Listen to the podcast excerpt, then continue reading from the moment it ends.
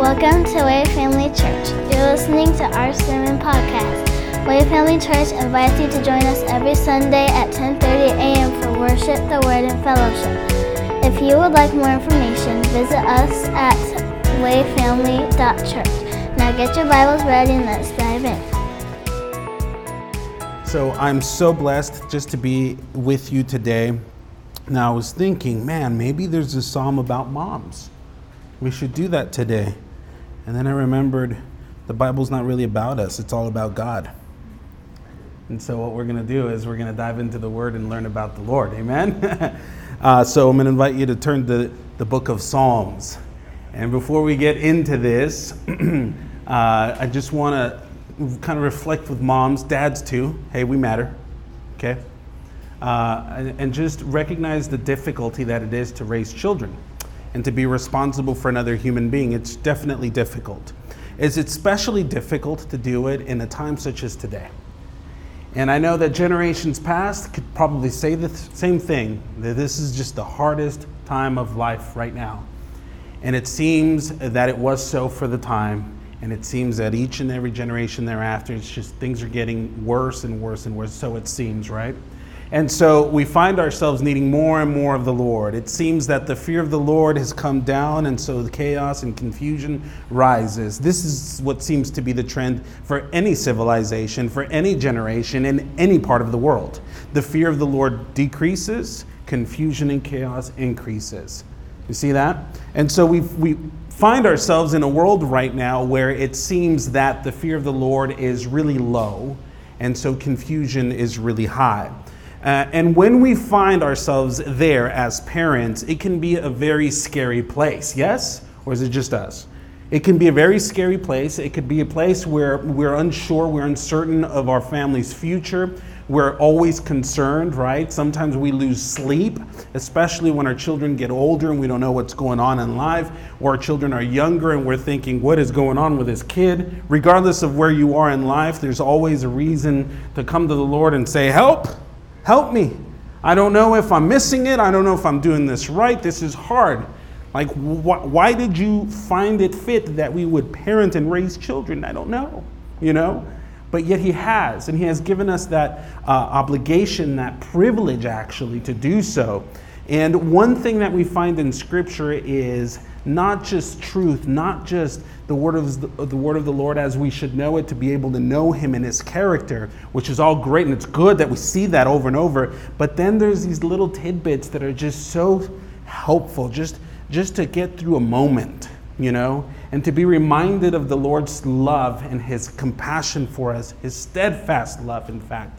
And so today we're going to go into Psalm 36. Psalm 36 is a reminder that the Lord loves us and that He is firm in His love for us, regardless of what's going on in the world. Because here's the thing there's definitely wickedness in this world.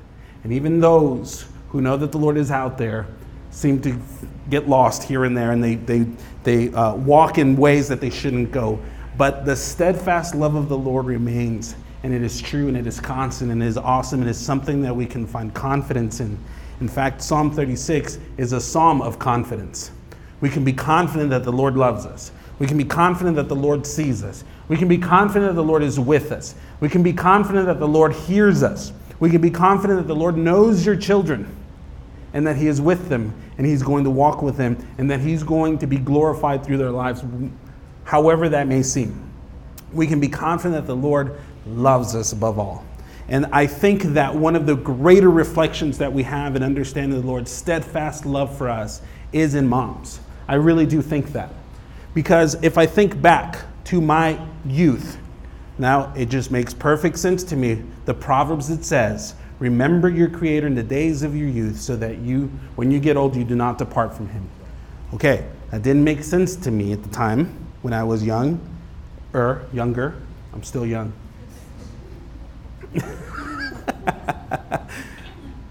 but the fact of the matter is, there's so much in this world to distract us from, the, from walking the paths of righteousness. And so, what we see here in this psalm is a contrast, two very distinct lifestyles, and we'll dive into it deeper.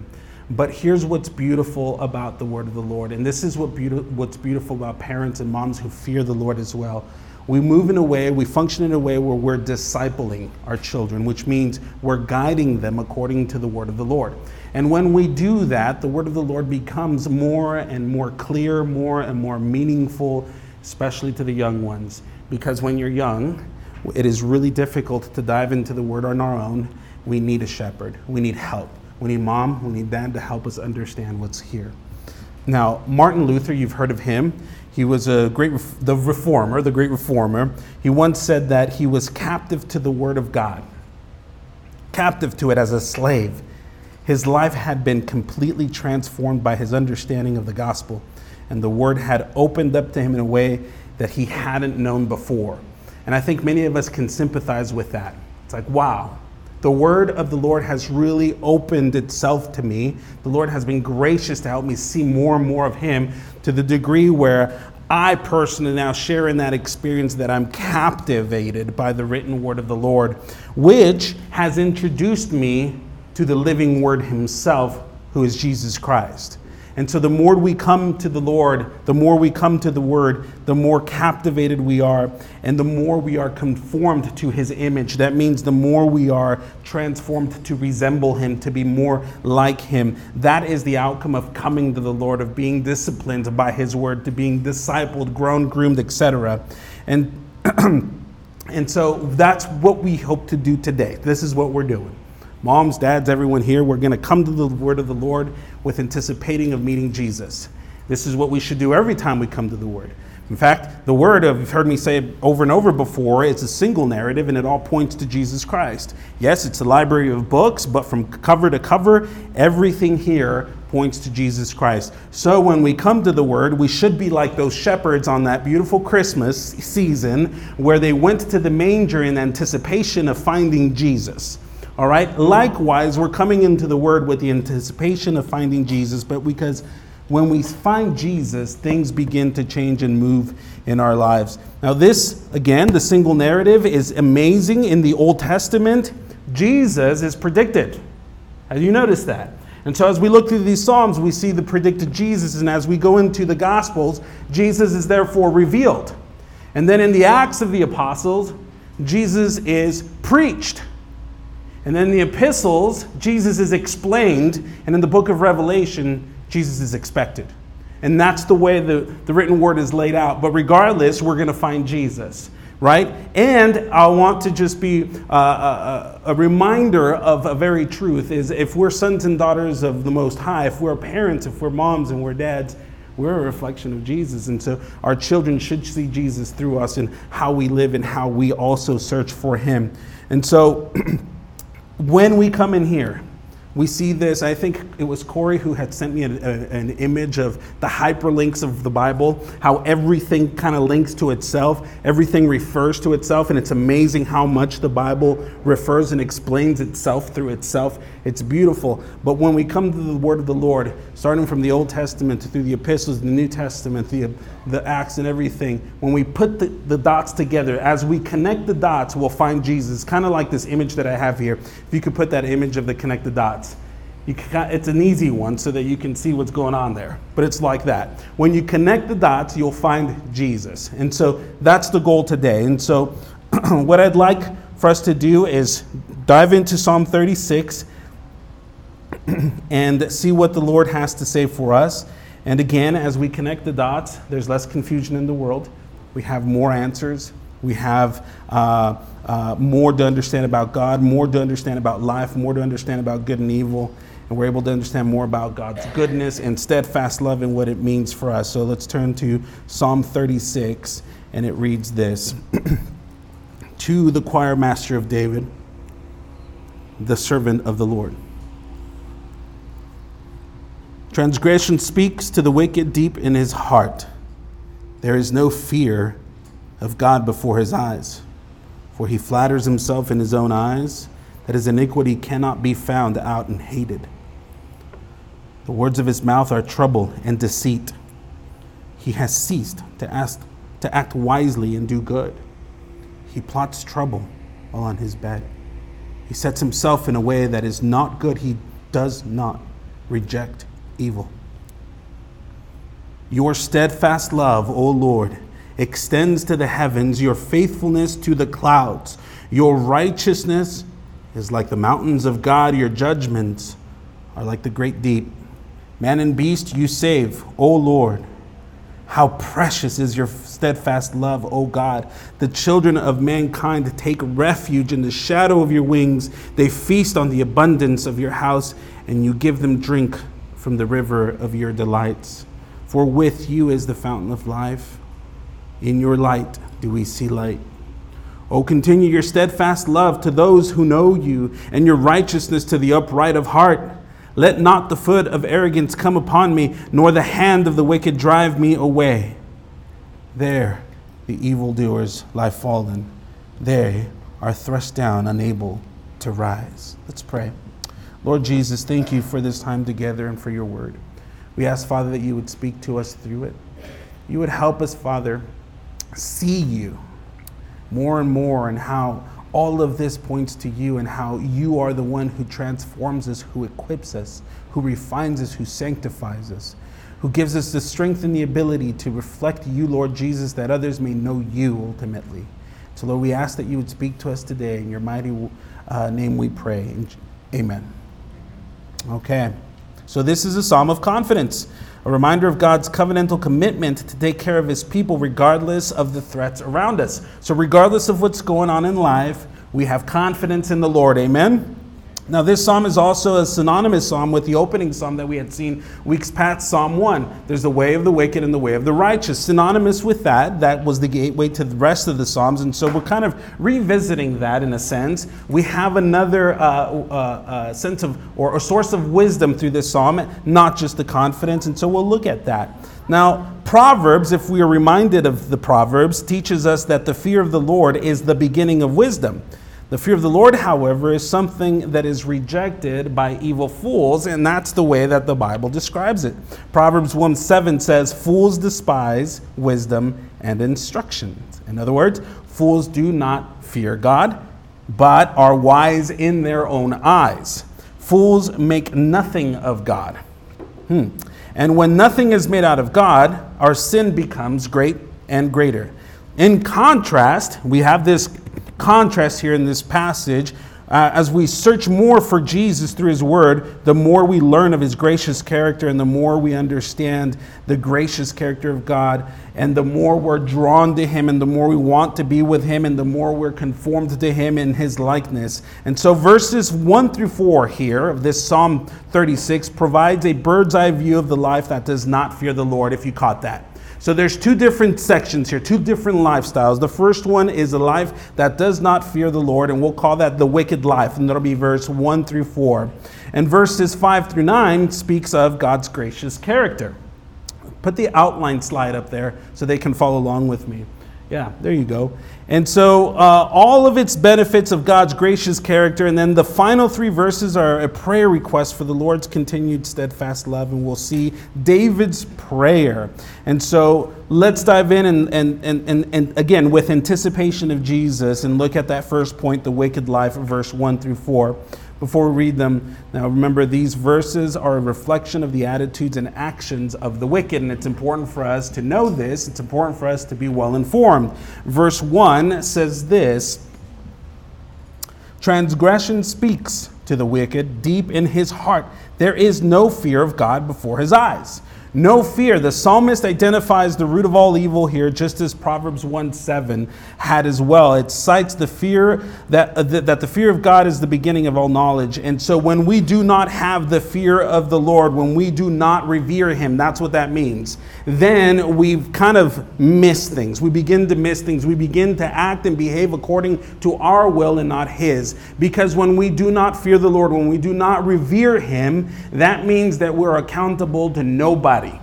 Do you see that? And so that's the first step right there. When we lose the fear of God, we are, we, we are no longer accountable to anybody, especially God, you know. And so we start behaving and acting according to our flesh and according to our desires. The fear, the reverence of God is what springs up faith and enables us to recognize our total dependence of God. If we don't have that fear of the Lord, we're not going to have that faith in Him. We're not going to go to Him and depend on Him. We're going to find ourselves confused, lost, and in disarray. Now, the absence of this reverent fear of God is replaced by a different type of fear of the Lord, and it's experienced more like dread, you know? And so the people who do not fear the Lord dread the Lord.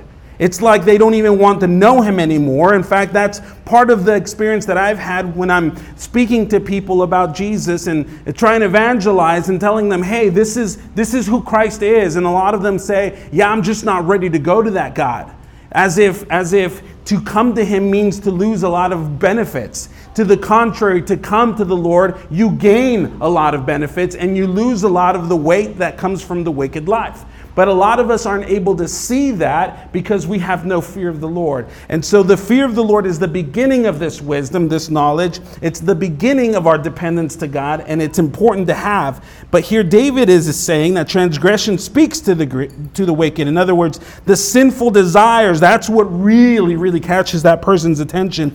Deep in their heart, there is no fear of God before his eyes, no reverence, no desire to pursue him whatsoever. In fact, they look into themselves. It is to say, God, you're in my way, please move. That's the wicked's reaction to the Lord. Instead of revering him, they try to excuse him or move him out of the way so that that selfish ambition, that selfish desire could be produced. Now, verse 2 says, For he flatters himself in his own eyes that his iniquity cannot be found out and hated. Now, this is interesting. Let me show you the New Living Translation of this verse because uh, it's translated in a way that's it's helpful to understand. It says, "In their blind conceit, they cannot see how the how wicked they really are." Look at the NIV now. In their own eyes, they flatter themselves too much to de- detect or hate their own sin. In other words, the wicked person, the person who w- lives a wicked life, they flatter themselves or they think so highly of themselves so that they're unable to see where they need correction and growth. In fact, it's not just their fault, I would say, in this life, because that's what wicked people do is they pump each other's wheels and flatter one another so that everyone is blind to their wickedness and they are therefore incorrectable. They are not susceptible to the Lord's discipline anymore, and this is a very dangerous place to be. And so, when we think so highly of ourselves, we obviously become our own God in that sense. It's a very narcissistic, narcissistic or hedonistic approach or view in life. And that's a very wicked way to actually process life and to live according to it. And so, the scriptures warn us about that hang on, guys, there's encouragement after this, okay? This is just the reality of what's going on here, okay? This is just the reality of what it looks like to be lost and to be overly flattered of ourselves. It's called pride, okay? And so Proverbs 11 2 says, When pride comes, then comes disgrace, but with the humble is wisdom. Now, this is a very important thing for us to know and consider is that the, Lord actually detests prideful people. You know, and this pride that comes, then comes the disgrace. And I'm going to say it. The United States has now acknowledged, I think, the month of June as Pride Month, as if it were something good. Pride is sinful. We're not even supposed to be proud in ourselves. We're not even supposed to boast in ourselves. Nothing that the Lord has done for us has been because we have earned it. There's nothing good in us. While we were still sinners, Christ died for us. There's nothing to boast in us, but rather everything that Christ has done for us. It is by grace that we have been saved, not by works, so that no man may boast. Because only God is worthy of that glory. Only God is worthy of that honor. Only God is worthy of our praise, not our own. Okay? And so pride is not a good thing, and with pride again comes disgrace, but with the humble is wisdom. This level of flattery is empty and destructive entirely. And so we need to be warned against it. And I think that David does very well here in this passage. And so we move on to verse 3 Again, it's all about him and no one else. It says in 3 The words of his mouth are trouble, and deceit he has ceased to act white and deceit. He has ceased to act wisely. Ugh, my words. The words of his mouth are trouble and deceit. He has ceased to act wisely and do good. He plots trouble while on his bed. He sets himself in a way that is not good, and he does not reject evil. Now, Paul reflects on this in his letter to the Romans, actually, this type of mentality, this type of condition. And if you would turn to Romans with me, chapter 1, verse 18 through 21. Paul just speaks of this very clearly. He says this For the wrath of God is revealed from heaven against all ungodliness and unrighteousness of men, by whom, whom by their unrighteousness suppresses the truth. For what can be known about God is plain to them because he has shown it to them, for his invisible attributes, namely his eternal power and divine nature, have been clearly perce- perce- perceived ah, ever since the creation of the world in things that have been made. So they are without excuse. For although they knew God, they did not honor him as God or give thanks to him, but they became futile in their thinking, and their foolish hearts were darkened. Claiming to be wise, they became fools and exchanged the glory of the immortal God for images resembling mortal man and birds and, and animals and creeping things. Therefore, God gave them up to their lusts of their hearts to impurity, to the dishonoring of their bodies among themselves, because they exchanged the truth about God for a lie and worshiped and served the creature rather, rather than the creation, who was blessed forever. Amen. Paul says they they worshiped the creature, they served the creature rather than the creation. They made themselves higher, they boasted in themselves, and so the Lord gives them up to that sin, and so everything that they can think of is not good. And this is the way of the wicked. This is the lifestyle of the wicked. And since the wicked do not fear God, they misperceive themselves as the center of the universe, and thus they flatter themselves and do not recognize their sin. This is a very dangerous place to be. The person who is confused by himself does not listen to correction, nor does, does he pay attention to the mistakes, and therefore he will continue to repeat that. And that's the vicious cycle that we find. Sin invades and infiltrates the wicked person's life, so that even at night, while they are on their their beds, they fall asleep planning evil instead of expressing their gratitude to the Lord. This is the wicked life, I know. We're like, oh, brother, that was hard. However, David does take the time to illustrate this. This is literally what it looks like to live away from the fear of the Lord. But then he goes into the contrast, and this is where a little bit of encouragement comes in. He addresses the awful reality of the wickedness of the natural state of sinners, but then the psalmist turns our attention to the good news of God's gracious character. And so let's take a look at that God's gracious character, verse 5 through 9. And this is where our confidence rests. So, again, this is the moment of encouragement here. And this is where I hope that we are all able to find the Lord uh, and, and be confident in Him and not in ourselves, all about Him who triumphs for us. It says in verse 5 Your steadfast love, O Lord, extends to the heavens, your faithfulness to the clouds. It says, Your steadfast love. God is firm in his great love for us. That's what that means. Steadfast love means you love them no matter what. Moms, you've probably told your kids before that, there's nothing you could do to make me love you less right? That's steadfast love.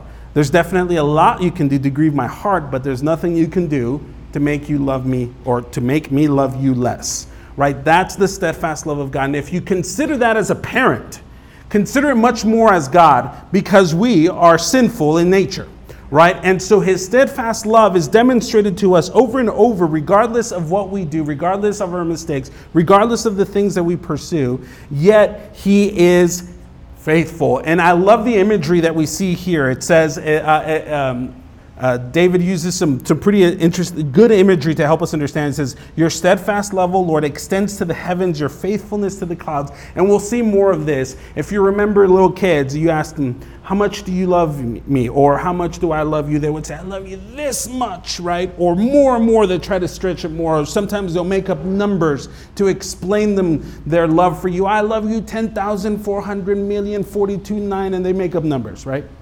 It's just an expression of the amount of love that they have for mom or dad. This is essentially what David is doing is, is your steadfast love is that much. It's great. It's, it extends to the heavens, your faithfulness to the clouds. Ephesians 2 4 through 5 explains how the Lord expressed his love, though, already through Jesus Christ. And it says this But God, being rich in mercy, because of his great love which, in which he has loved us, even when we were dead in our trespasses, made us alive together with Christ. By grace you have been saved. So even when we were dead in our trespasses, he makes us alive and together with Jesus Christ. This is his love for us, his steadfast love for us, regardless of our con- condition. The Lord loves us, is what he says. And he's speaking to those who have salvation through Jesus Christ. And this is an amazing gift that we have, even that we were able to receive Jesus. And like a mother who is, you know, constantly reminding their kid that they love they love, you know, I love you, I love you, love you. It's very important. And, you know, it's very hurtful when a child does not hear, I love you from a parent. And so these are God's words to us. And He says, I love you. I have a steadfast love for you. There's nothing that's going to take that away. Paul says in Romans 8 35 through 39, Who shall separate us from the love of Christ? Shall tribulation or distress or persecution or famine or nakedness or danger or sword? As it is written, for your sake, we are being killed all day long. We are regarded as sheep to be slaughtered. No, in all things, we are more than conquerors through him who loved us. For I am sure that neither death, nor life, nor angels, nor rulers, nor things present, nor things to come, nor powers, nor height, nor depth, nor anything else in all creation will be able to separate us from the love of God in Christ Jesus our Lord. As God's people, we enjoyed the Lord's love and unfailing and it's, um, it's loyal and it's true and it's steadfast. His righteousness has been counting out to us through Christ Jesus. That's an expression of love. His faithfulness towards us is undeserved and we have been unfaithful to him, yet he remains faithful to us. That's an expression of his love for us. His justice is perfect, it's good, it's finalized through his son Jesus, by whom we are justified, declared innocent, for he has ransomed us and paid our debt in full, that's an expression of love. And if we go into verse 6, it says, Your righteousness is like the mountains of God, your judgments like the great deep.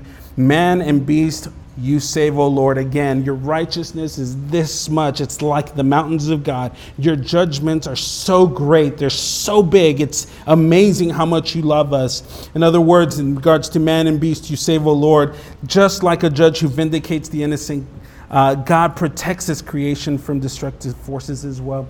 The creation longs and yearns for the Lord's re- return and his restoration. That's comforting considering the voices that we hear today. That's super comforting considering what, it, what we're all bombarded with around this. Let's get back to the scriptures. And now we continue in verse 7, continue to uh, consider the imagery of this psalm and everything, how it points to Christ and how everything is revealed uh, in the New Testament from what we see here. And so, what I'd like to do is connect that to you how what the Lord has expressed in this psalm is revealed to Jesus Christ. Verse 7 says, How precious is your steadfast love, O God! The children of mankind take refuge in the shadow of your wings. Look at this.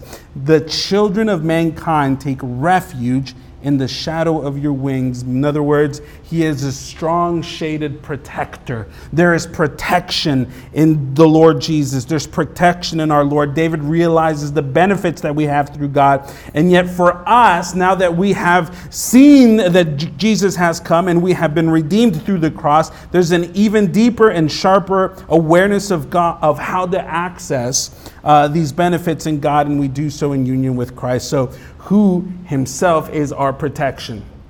Jesus, our protection. Uh, David says, How precious is your steadfast love, O God. The children of mankind take refuge in the shadow of your wings. John 10 11 says about Jesus, I am the good shepherd. The good shepherd lays his life down for his sheep. In other words, he protects us no matter what. If you know what a good shepherd does, he will make sure that that flock survives anything. Nothing is going to ta- uh, uh, touch one of those sheep, right? He's going to do whatever he must do to protect the flock. This is the way that the Lord loves us, that he protects us. Now let's go into verse 8. It says, They feast on the abundance of your house, and you give them drink from the river of your delights. Again, notice the imagery. This is a nourishing, overflowing sustenance that we see here. They feast on the abundance of your house and you give them drink. This is to sustain someone, to give them the sustenance that we need to be able to live. John 6 35. Now, in regards to Jesus, he says to them, I am the bread of life. Who comes, whoever comes to me shall not hunger, and whoever believes in me shall never thirst. God provides the sustenance needed for life, both food and drink, and spiritual, that our soul would not starve. If we're feeling like we need something, we're missing something, we'll find it in the Lord. I guarantee you that. Verse 9 For with you is the fountain of life, and in your light do we see light. He says, For you, you are the fountain of life. Endless, limitless, bottomless life, eternal life, it comes from the Lord. And Jesus is that abundant, abundant life. John 10 10 says, The thief comes only to steal and kill and destroy. I came that they may have life and have it abundantly. Verse 9 also says, In your light do we see light. And this is shining, relevant, radiant, illuminating light right there. In other words, the confusion is taken away through Jesus. The Bible makes it clear that Jesus is our illumination. John 8 12 says this Again, Jesus spoke to them, saying, I am the light of the world. Whoever follows me will not walk in darkness, but will have the light of life. So our comfort is absolutely not found within ourselves, it is entirely in Jesus. So here's the little bit of encouragement that I want to share with you. Everything that the psalmist has shared here, he has made two different and stark contrasts one of destruction, one of the wicked, and one that will be dealt with justly again, uh, by the Lord. And then there's the steadfast love of God in which we need to dwell in and remember is hey, this is God's promises to us. And regardless of where we are in life, He's constant, He's faithful, He's loving loving, He's caring. He's our protector, He's our sustainer, He is our light, He is um, everything that we need to be able to get through without the, the chaos, without the darkness, and, and, and just being uh, um, reminded of His care and His uh, um, just consistent love for us. Amen? Now, let me show you the prevailing prayer from the psalmist, and that's uh, verse 10 through 12. This is the last part. And this is what it is it's a prayer. This is David's prayer to the Lord. And he says this Oh, continue your steadfast love to those who know you, and your righteousness to the upright of heart. Let not the foot of arrogance come upon me, nor the hand of the wicked drive me away. There the evildoers lie fallen, they are thrust down, unable to rise. Now, I don't know what David knew at this time, but his prayer right there was fulfilled by the coming of Jesus. And that's something that we can count on. And it's amazing how the Lord just fulfills everything. He kind of buttons it up, and it's like, yeah, yeah, it's going to happen. That's the steadfast love of God. Jesus fulfilled this through the cross, whose love ran red on it, right? The, whose righteousness was counted for us, who keeps us and, and is for us, and who, um, who defeated sin on our behalf or for us, right? Which is amazing. So everything that David prays on here is fulfilled through Jesus. And because of this, there is confidence to have in the Lord, regardless of the hostile threats or physical, spiritual, culture, etc., that's going on.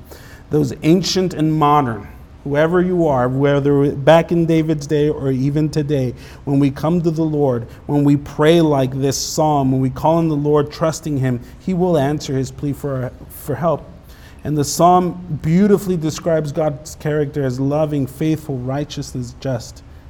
It also names him as the source of all life. And so here's the point the precious love of God is steadfast, is unchanging, regardless of how much you sometimes change right? Sometimes we make it about ourselves. Sometimes when I'm driving to Phoenix or when I'm driving somewhere else, I see billboards and all kinds of advertisements that says, you do you. You go and indulge. You do what you want in your life. You just go and feel good. You, you make yourself the boss, right? There's a lot of self affirmation making you feel like it's all about you. Let me just remind us it's not. Because when we make it all about ourselves and when we set aside the Lord and we do not fear Him and His word, then that's when we begin to lose it.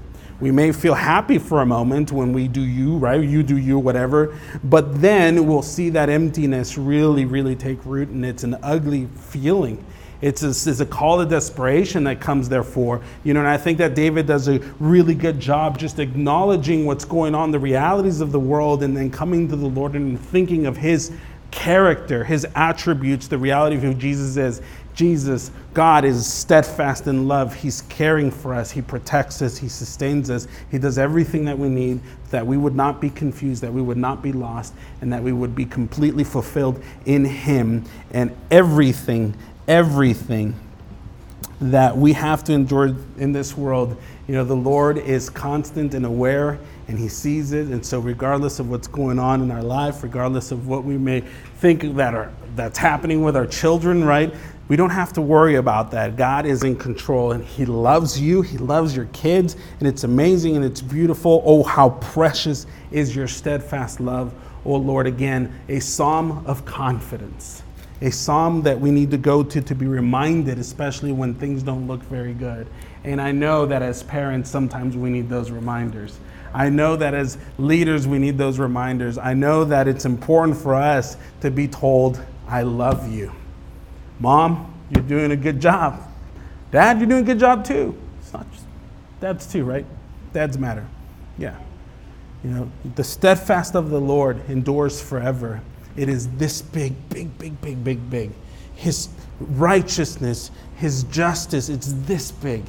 That means that we can be assured that whatever is happening, we can move in his in the faithfulness that he has shown with us and things are going to get taken care of. God's in control. Amen. So, with that, let's bow our heads. Heavenly Father, thank you so much for this time together. Thank you, Father, for moms. I thank you for my mom and how you've used her to shape my life. I pray that you would bless each and every one here today, Father, that our moms would be honored, Lord, and reminded that you are constant in your love for them, that you are faithful that you are firm and how you love them, and that nothing can separate you or separate us from your love. But thank you that we have this opportunity to honor them. We pray a special blessing over their lives, and we ask, Father, that you would continue to use your word to grow us, to instruct us, to remind us of the goodness and your faithfulness, Lord Jesus. And so, thank you, Father, for this time together. We praise you. We lift your name on high in Jesus' name. Amen.